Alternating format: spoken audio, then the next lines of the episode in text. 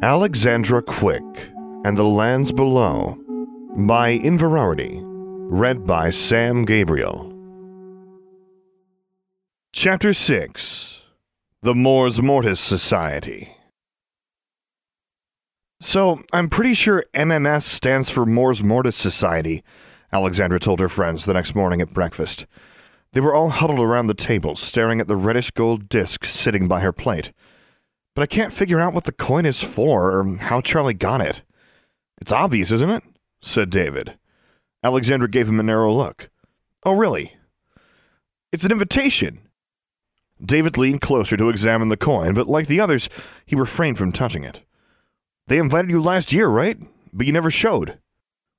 Alexandra tapped the coin with a finger thoughtfully. Back in June, she had received an anonymous invitation to the Secretive Club's year end meeting, this was after the entire school had found out about her being Abraham Thorne's daughter. Though intensely curious, she had decided in the end not to go, not wanting to do anything to further her reputation as a dark sorceress. Charlie might have just picked it up because it was shiny, Anna suggested doubtfully. So either Charlie found someone else's coin or they somehow got Charlie to bring it to me? Alexandra wasn't sure which theory she liked better. Guess we'll find out if you're suddenly covered in boils and grow a tail, David joked. Alexandra rolled her eyes at him, but the Pritchards didn't look amused at all. This ain't funny, Constance fumed. Who knows what other curses them sorceresses might have wished on you? Forbearance whispered.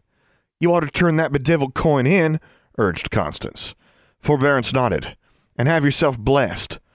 Blessed? Alexandra frowned. Getting checked for curses wouldn't be a bad idea, Anna agreed. Although, if the coin really did have a thief's curse on it, it probably would have affected you already.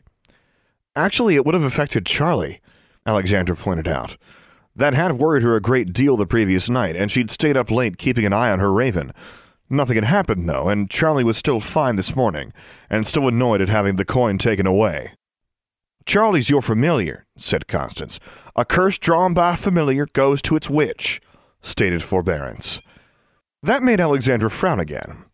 Anna started to disagree with them, which led to an argument about the nature of curses. Alexandra didn't much like the idea that Charlie could go and get her cursed, though she certainly didn't want Charlie cursed either. Down the table, she noticed Darla and Angelique both giving her dark looks. She raised an eyebrow with a challenging expression. The two girls just shook their heads and looked away from her, then picked up their trays and got up from the table. Alexandra snorted. Darla had been acting more snotty than usual lately. If you want to be around Blackburn students so much, you join the JROC, she thought sourly. Despite the Pritchard's warning, Alexandra neither turned the coin in nor got rid of it.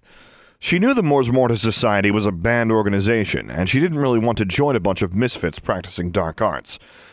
She could not banish her curiosity, however, and when no boils or tails or other curses afflicted her or Charlie after a few days, she decided that either the warning on the coin was a bluff, or she was meant to have it after all.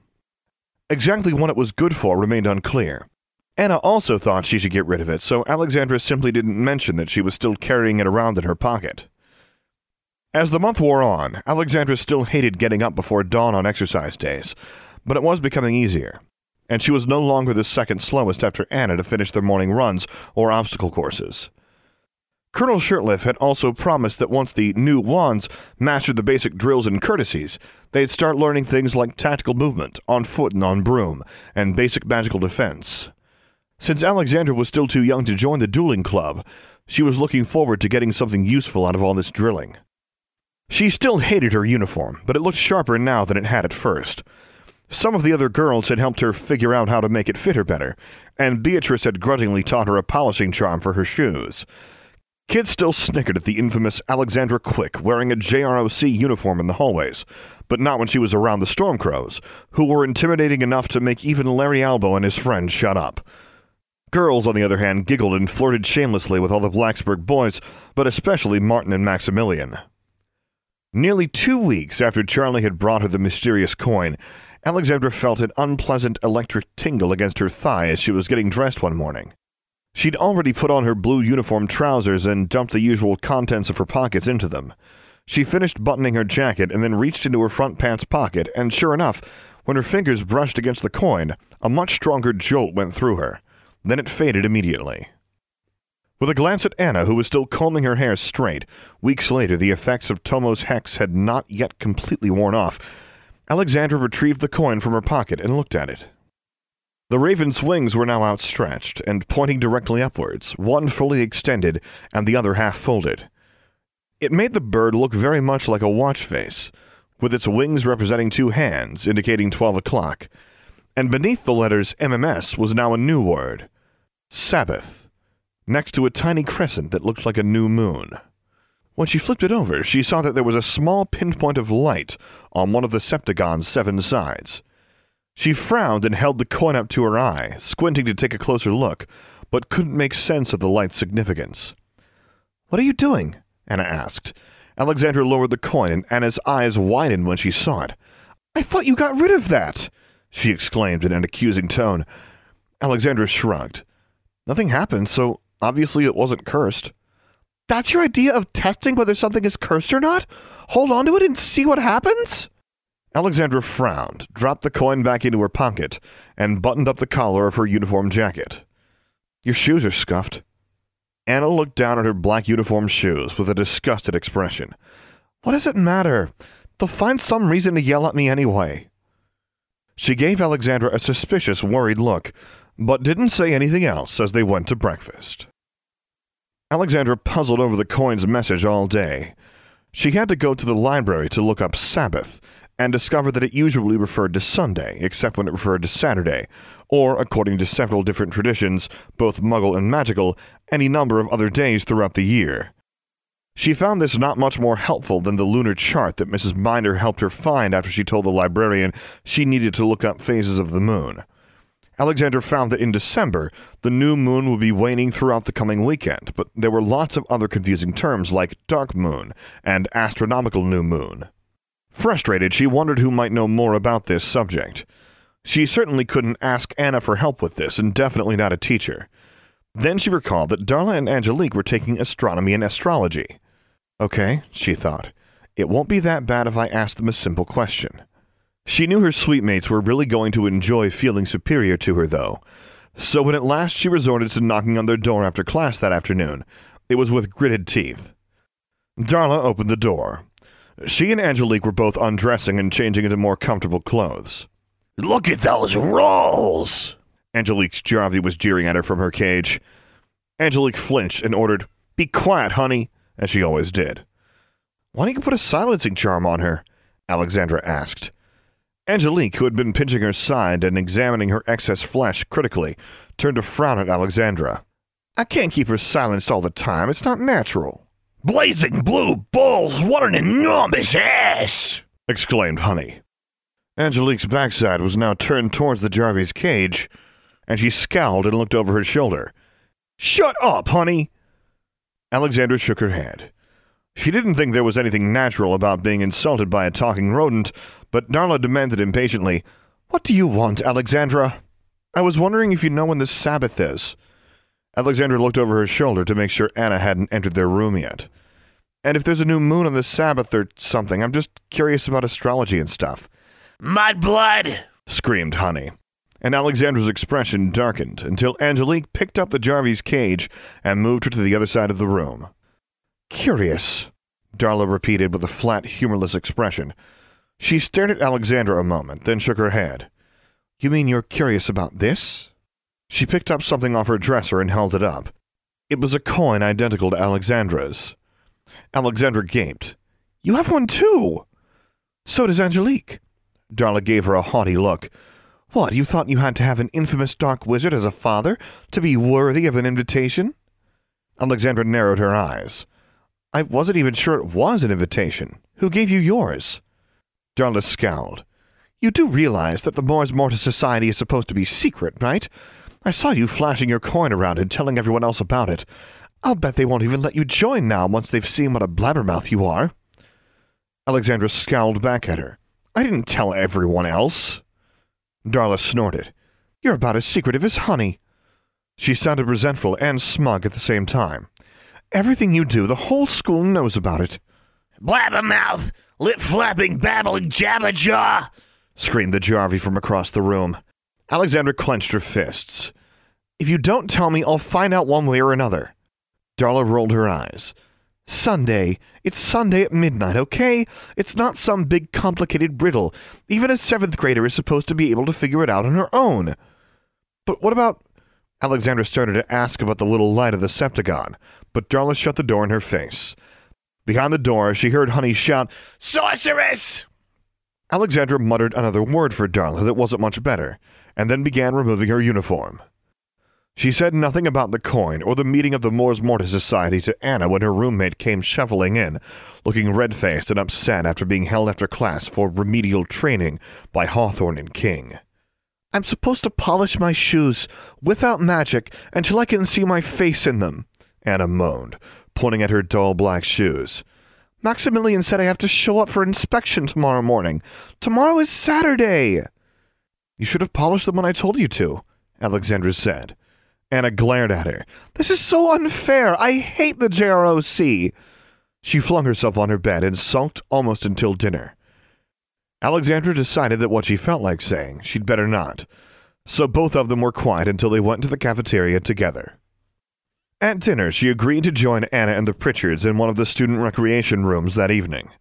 Constance and Forbearance wanted to teach them something called Witch's Whist, David lost interest as soon as he heard the name, and Darla and Angelique both snickered and said that was a game their grandmothers played. Alexandra glared at Angelique and told her to have another roll, with a nasty inflection on the last word. She felt oddly guilty when Angelique flushed, and she realized the other girl had hardly eaten anything for dinner. You're not really letting a Jarvey tell you you're fat, are you? she asked. Angelique didn't take that any better than the crack about rolls. She and Darla got up from the table and stomped away, while Constance and Forbearance gave her one of their disapproving slash disappointed looks. Sighing, Alexandra followed the other three girls out of the cafeteria. The rec room near the seventh graders' dorms was dominated by kids playing board games, reading, doing homework, or fighting over which station to tune the Wizard Wireless to. There were a few muggle born kids playing a role playing game in the corner.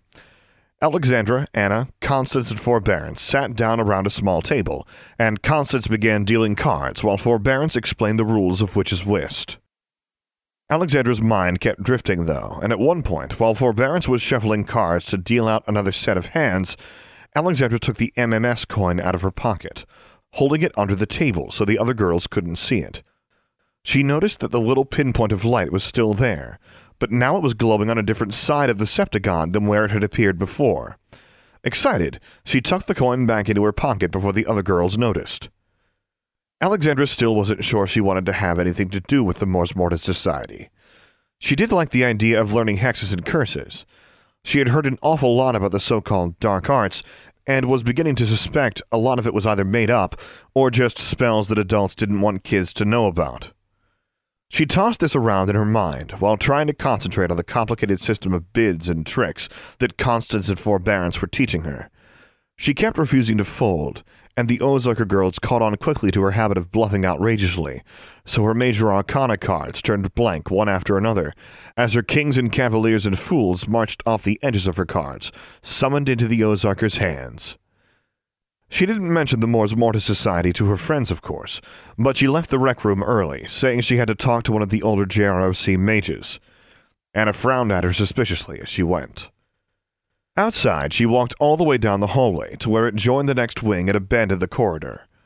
The Charmbridge Academy building was a septagon, and when Alexandra took the coin out of her pocket again, she saw that, sure enough, the little pinpoint of light was now at one of the septagon's corners. The coin wasn't just an invitation, it gave directions. Alexandra held it in the palm of her hand as she walked back to her room in Delta Delta Capital Hall, noticing the way the little light moved along one segment of the septagon, matching her own movements. She wasn't sure how exactly it would lead her to the Mors Mortis Society's secret meeting place, but she was sure that as midnight on the Sabbath approached, the coin would reveal more. It wasn't until she climbed into bed that night that she realized she'd already decided to go. Anna's Saturday morning inspection didn't go well. She had diligently polished her shoes, but Maximilian King managed to find half a dozen other things to ding her for, and Anna didn't come back until just before lunch, complaining that she'd been made to spend two hours doing wand drills. Well, at least you don't have to do any more JROC stuff until Monday, Alexandra consoled her. Anna didn't seem to find that comforting. She sniffled as she took off her uniform and threw it on her bed, looking as if she wanted to set it on fire. Maximilian is kind of a bully, Alexandra said, trying to empathize with Anna. All the Stormcrows are. They don't pick on you as much anymore, Anna muttered. I don't cry all the time, Alexandra thought to herself. Anna was pensive as she put on a casual red and green robe and tied a dark sash around her waist. Abraham Thorne went to BMI, didn't he? she asked quietly. Alexandra raised an eyebrow. Yeah, so? Maybe that's why they don't discipline you as much. Now both of Alexandra's eyebrows went up. You think Miss Shirtliff and the BMI students are going easy on me because of my father? She demanded in disbelief. I've gotten nothing but crap because of who my father is. Maybe if you'd stop whining and crying about how much JROC sucks and just deal with it, you wouldn't always be the one they're shouting at. Anna stepped back from Alexandra in surprise, her eyes wide. Why are you shouting at me? she asked. Because I'm only stuck doing JROC along with you because you had to start a fight in the hallway, Alexandra shouted. And all I did was disarm you and Tomo. I tried to tell Miss Grimm that, Anna protested. But she didn't listen, did she? Because I'm Abraham Thorne's daughter. So if one of my friends drags me into a fight, I must have been equally responsible. And you think I'm getting special treatment? Oh, yeah, I'm getting special treatment, all right. I can't even buy underwear without someone from the Wizard Justice Department following me around. What? Anna blinked, confused. Alexandra had never told anyone else about her encounter with Diana Grimm. I'll see you at the Quidditch field, Alexandra muttered and walked out the door before she lost her temper further. Charmbridge Academy's Quidditch team was playing a day school from Chicago. Alexandra and Anna had promised David they'd be there, as had Constance and Forbearance. David had invited all of his friends to come see the game, although as a reserve seeker, he wasn't expected to do anything more than warm the bench. Anna showed up just as the game was about to start, but she and Alexandra didn't say much to each other until after the game. Alexandra thought that the aerial maneuvers looked exciting, but she couldn't be bothered to follow the different balls flying around the stadium or keep track of which players on which team were doing what, and she thought it was rather anticlimactic when Charmbridge Academy trounced the other school for an hour and then ended the game by capturing the snitch. I'd rather watch a quad game, she admitted as they walked away from the field and back to the academy. David, although he'd never gotten a chance to play, was still with the team, helping put equipment away. Us too, Constance agreed, following along behind Alexandra with her sister. We used to watch our brothers play Quodpot, Forbearance said. The twins noticed Anna walking silently at Alexandra's side and looked concerned. You feeling out of heart, Anna? asked Constance. Anna shook her head. I'm fine. Did y'all jow again? asked Forbearance. No! Anna and Alexandra snapped at the same time. The Pritchards stood back, blinking at them. No need for temper, then, Constance replied, not sounding convinced. Alexandra felt uncomfortable at dinner, as Constance and Forbearance were still watching her and Anna. She was glad that David kept talking throughout dinner, making it unnecessary for her to say much. He was coaching the Quidditch game in hindsight, and talking about the Junior Confederation Quidditch League National Championships. Neither Anna nor Alexandra was in a mood to interrupt him, and Constance and Forbearance were too polite to do so. Charmbridge has won the Central Territory Championship for the last four years, so we usually go to the Nationals, he was saying. But we haven't won the Confederation Cup since 99. We keep getting beaten by Baja or Acadia or BMI. Alexandra nodded, not really paying attention. She didn't realize he'd changed the subject until he repeated her name. She looked up at him, embarrassed. I asked if you and Anna are coming to our ASPE meeting tomorrow night. You don't have JROC on Sundays, right? Alexandra looked at Anna and down the table at Darla and Angelique, who were sitting with some other girls. Alexandra was pretty sure that they were listening. I have homework, she said. What homework? David demanded. Alchemy and Wizard Social Studies. You can't write three paragraphs about Confederation cultures by tomorrow night. We'll see, Alexandra muttered guiltily. If you don't want to come, just say so. David frowned, then shook his head. Whatever. He got up from the table and stalked off. We ought to go, Constance sighed after David left. I think he's let down. I don't know. Forbearance looked troubled. Ma and Pa wouldn't like us faunching about at school. You ought to go if you want to, Alexandra told them, and not just because David wants you to. I thought you're for house elf rights too, Anna said quietly. I am, Alexandra replied. I'm just not sure that Aspie wants the same things the elves do. It wasn't really a lie, but the real reason she didn't intend to go to the meeting wasn't something she wanted to discuss with Anna, and certainly not with the Pritchards. So she spent much of Sunday actually doing her homework and then avoiding her friends as the evening wore on. After dinner, she hid in the library until closing time, looking at the magical coin every few minutes. By the time seventh graders were supposed to be in their rooms, it had still not revealed any new information. Unable to hide in the library and afraid she'd be chased out of the rec rooms by older students who had a later curfew, she was reduced to wandering around the academy and sitting in stairwells, trying to avoid the residential dorms, which all had watchful portraits hanging over their entrances. Eleven o'clock came and went, and Alexandra began to worry that there was some other message in the coin that she was supposed to have figured out already. She was almost desperate enough to go find Darla and Angelique again and endure their smug, superior attitudes. She scowled at the coin, flipping it over and over and staring at both sides. She didn't think Darla or Angelique were smarter than her. And then she saw a little arrow appear next to the septagon. Excited, she sprang to her feet even before inspecting the coin more closely to see where the arrow was pointing. It was just a tiny glowing line with a little arrowhead at one end, alongside this segment with the glowing pinpoint that represented her own location within Charmbridge Academy. It seemed to be indicating that she should go southwest, away from the seventh grade dorms and towards the eighth grade dorms. She frowned a little. How was she supposed to get past the portrait monitoring the entrance to the eighth graders' hallway? Maybe this was part of the initiation test. You had to reach the meeting place without being caught. When she came around the bend in the hallway and was almost within sight of a portrait of an ugly little wizard with tufts of gray hair around his ears, the arrow on the coin suddenly pointed directly to the right, towards the interior of the septagon. Alexandra looked right and saw that there was indeed a small, dark wooden door there. Cautiously, she opened it, and instead of discovering a broom closet, she saw stairs going down. The arrows on the coin led her downstairs to the first basement level and around two wings of Charmbridge Academy before directing her to another set of stairs leading even further down. Alexandra marveled at the ingenuity of the coin's directions. She was both excited and apprehensive.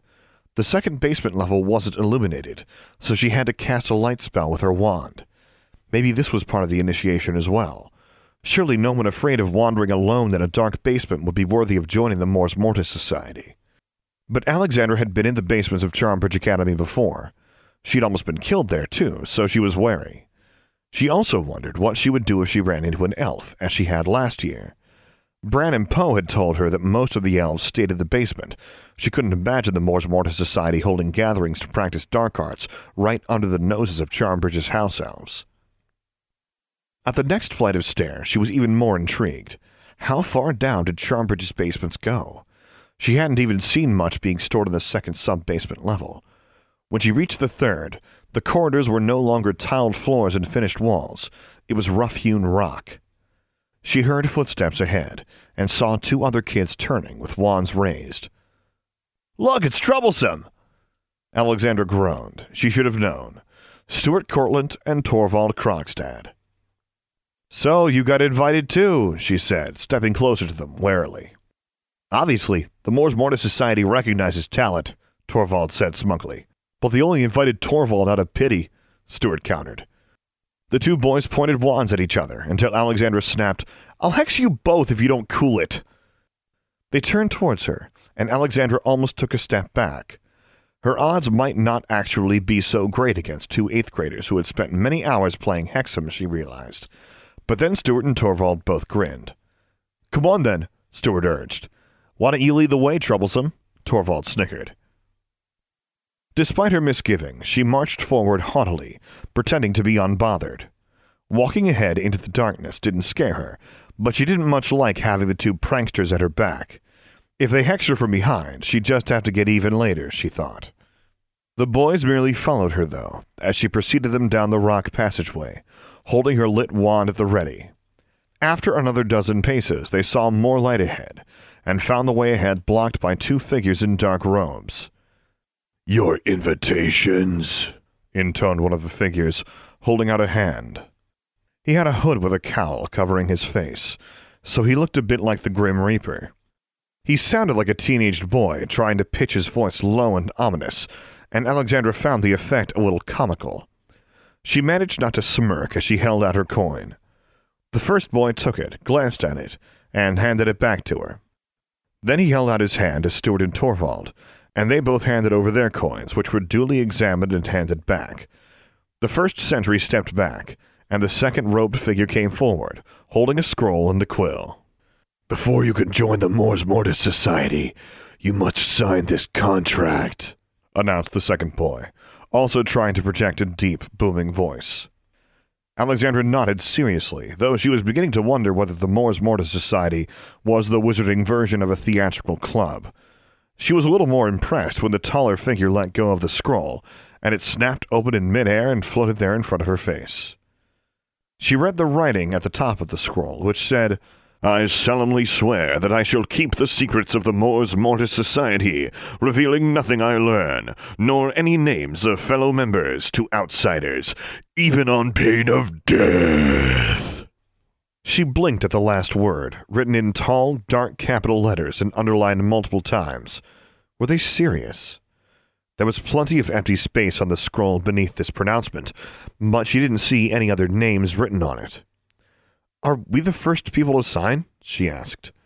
No, replied one of the hooded figures, but you can't see any of the other names until you sign it yourself. He handed her the quill. She looked at it and frowned. Don't I need ink? The two boys in robes chuckled. No, you sign in blood. She scowled at them. Are you serious? She looked over her shoulder at Stuart and Torvald, who raised their eyebrows and looked at one another. We're very serious, snapped one of the robed figures. If you're not willing to take this seriously, then get lost, sneered the other. But give us back your coin first. Alexandra narrowed her eyes. What do you want me to do? Cut my finger? It's a blood quill, the first robed figure explained impatiently. Alexandra wanted to ask what a blood quill was, but she heard Stuart and Torvald whispering behind her back. She hated showing ignorance in front of other kids, and she hated showing trepidation even more. So she pressed the point of the quill to the scroll, and found that the magic suspending the parchment in the air was also making it rigid enough to write on. As she began signing her name, she felt a stinging sensation on her other wrist. Wincing, she held it up, and her eyes widened. A thin red line on her skin traced a duplicate of the A she had just written on the parchment. She looked at the scroll, and saw that the blood quill's ink was a dark brownish red. You guys are crazy, she said. If you don't want to sign it, then give us the coin and leave, the first of the cowled figures repeated. She glared at him, and then finished signing her name. Her wrist burned as the stinging spread across it, and when she was done, she looked at the bloody signature on her skin. After a few seconds, though, it was already beginning to fade. The boy who'd given her the blood quill took it back and handed it to Stuart.